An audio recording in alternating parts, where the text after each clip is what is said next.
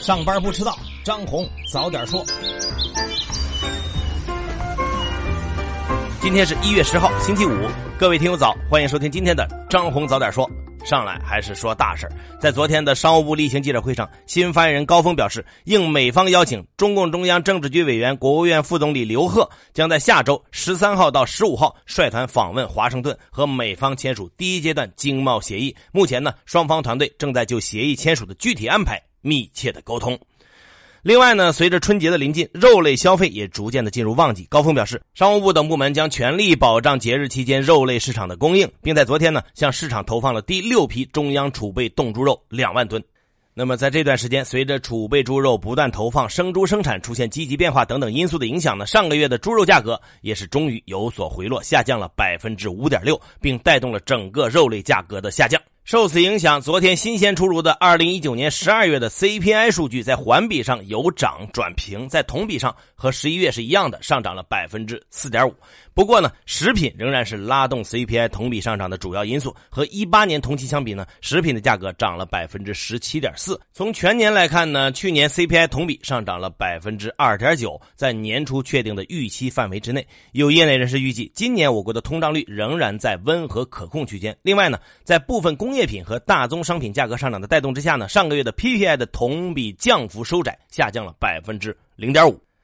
昨天，胡润研究院首次发布了一份新的榜单，列出了2019年的中国民企五百强。其中呢，阿里巴巴以3.8万亿的市值成为了最有钱的民企，腾讯以2.9万亿位居第二，第三名则是拥有1.5万亿市值的平安保险。之后的四到十名则分别是。华为、蚂蚁金服、美团、字节跳动、恒瑞医药、美的和滴滴出行。据了解呢，这份榜单的上榜门槛是一百四十亿，上榜企业的总市值达到三十六万亿，相当于中国 GDP 的百分之四十，平均市值七百一十亿。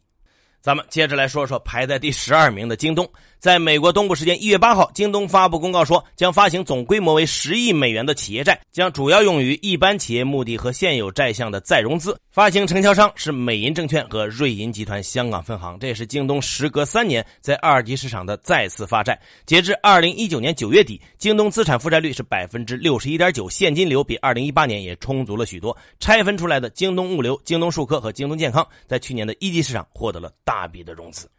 说说上高中难，考大学呢一直有着独木桥过河的说法。不过，在人口迅速增长的深圳，这个说法呢可能同样适用于上高中。据官方数据显示，去年深圳中考报名的人数达到七点八三万人，但公办普通高中的录取率大约只有百分之四十六，还不到一半。而且呢，今年的形势可能更紧迫，符合报名条件的考生又增加了近九千人。对此，昨天深圳市市长陈如桂在做政府工作报告时提出，深圳计划用三年的时间新建和改扩建公办普通高中三十所，新增学位六万个以上，以缓解学位的紧张。而今年计划安排的教育支出将在占到。去年全年六分之一财政支出的基础之上，再增长百分之十六。目前呢，深圳市政正在拟建四座类似大学城一样的高中园，每个园区将预计建设四所高中。不过，有深圳市的人大代表认为，高中生和大学生心智水平有差别，对家庭依赖的程度呢也不同。高中园不应该简单的模仿大学城，不适合大规模开建。每年的公务员招考都是不少毕业生求职选项之一。不过和学生时代不同，在这一过程中，有时候呢却出现性别歧视的现象。针对这一问题，最近最高检和全国妇联联合下发了一项通知，明确了对于国家机关、事业单位招聘过程中存在的性别歧视，检察机关可以发出检查建议或者提起公益诉讼。除此之外呢，如果相关组织个人通过大众传播媒介或者其他方式贬低损害妇女人格，也适用于这条规定。先给通知点个赞，但落实任重道远。接下来呢，说说之前的一起学生意外死亡事件。去年的十二月二十六号早晨呢，南京邮电大学的硕士研究生谭大伟意外死亡。之后呢，网络上又曝光说，死者的导师张某平时呢对学生打压谩骂，要学生延期毕业，并且一直安排学生给自己的私人公司干活。而谭大伟患有重度抑郁，最终不堪重负结束了生命。前几天呢，南京邮电大学发布通报说，学校已经依据相关规定取消了张某研究生导师的资格，并根据学生意愿将他的在读研究生全部转给了其他导师指导。后续调查处理呢正在进行当中。另外呢，我们财经记者了解到，目前呢已经排除是在实验过程中发生的安全事故，基本确认是自杀。最后呢，咱们来说说英国的哈里王子夫妇。英国当地时间一月八号，哈里王子夫妇宣布放弃高级王室成员的身份，并且会逐步的争取在财务上恢复独立，未来会自己去找王室之外的其他工作。不过呢，他们还会继续保留王室的头衔，并使用温莎城堡中的居所。如果被要求参与王室活动、履行职责时，他们也还是会参加。值得一提的是，哈里王子夫妇在发表声明之前，没有和任何王室成员商量。王室方面强调，这份声明是私人的，没有被王室批准。他们目前针对这一事件的讨论还处于初步阶段。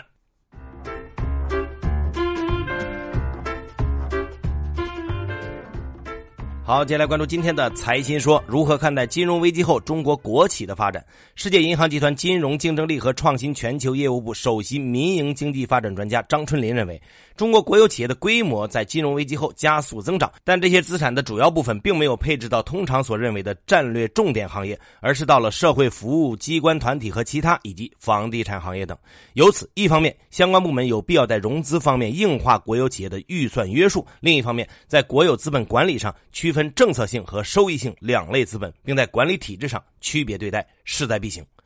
为什么香港的经济发展情况不如澳门？北京改革和发展研究会研究员王明远认为，第一，香港作为一个拥有六七百万人口的国际大都会，经济体量相当于一个中型经济体，而澳门属于微型经济体。香港在发展和转型中所要解决的问题要比澳门复杂的多。第二，澳门通过填海获得了更多的陆地，香港则主要靠旧城更新来解决城市发展问题，成本远高于澳门。第三，由于博彩业的特殊性，内地并没有出现与澳门相竞争的城市，而香港的出口加工贸易和金融产业在内地很容易出现竞争对手。再加上内地具备人力和土地价格低廉的优势，香港制造业整体北移，本地产业空心化。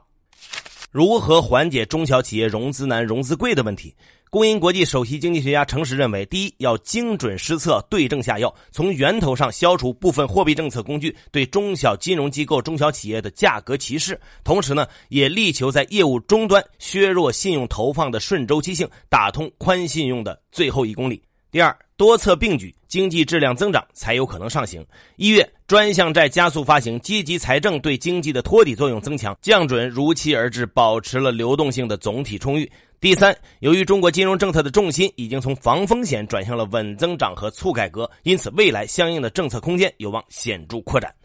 更多专家观点，请收听财新 FM。你可以通过财新 App 右上角的小耳机找到我们。接下来是张红一句话，看看今天有哪些重要资讯不容错过。自然资源部表示，中国将全面开放油气勘查开采市场，只要在中国境内注册净资产不低于三亿人民币的内外资企业，都有资格取得油气矿业权。教育部印发通知，要求各地对于通过非正常户籍学籍迁移、户籍学籍造假等手段获取高考资格的高考移民要严肃处理。央行发布数据显示，截至二零一九年底，市场化债转股的投资规模超过一点四万亿。乘联会数据显示，中国二零一九年广义乘用车零售销量同比减少百分之七点五，是连续第二年下滑。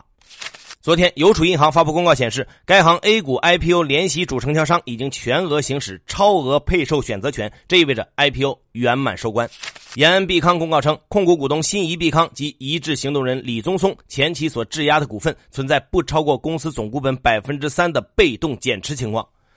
天眼查数据显示，滴滴成立了新公司滴滴智通广州科技有限公司，经营范围包括网络安全信息咨询、二手车经纪和销售等。江小白对于今年计划 IPO 的消息回应称，这是谣传。目前江小白并没有 IPO 的计划。天眼查数据显示，近日百度 App 因为向公众提供十五本涉嫌含有禁止内容的网络出版物，被罚款四点八万。专家组认为，武汉不明原因病毒性肺炎病例的病原体初步判定为新型冠状病毒。八号，安徽省长丰县发生客货车相撞事故，导致八人死亡。当地时间九号，英国议会下院三读通过了首相鲍里斯·约翰逊的脱欧议案，议案将移交上院。据伊朗伊斯兰共和国通讯社报道，伊朗昨天发生了一起大巴翻车事故，已经造成十九人死亡。惠普公司再次拒绝了施乐主动提出的收购要约，称这一潜在交易严重低估了该公司的价值。最后是国际资本市场美股三大股指再创收盘历史新高道指涨百分之零点七四报收于两万八千九百五十七点纳指涨百分之零点八一标普五百指数涨百分之零点六七。中概股中瑞幸咖啡涨百分之十二点四四阿里巴巴涨百分之一点六三。国际油价下跌 wti 原油跌百分之零点零八报收于每桶五十九点五六美元布伦特原油跌百分之零点一一报收于每桶六十五点三七美元。好以上消息来自于我们财新网还有新华社。各位安心上班好好挣钱咱们下周见。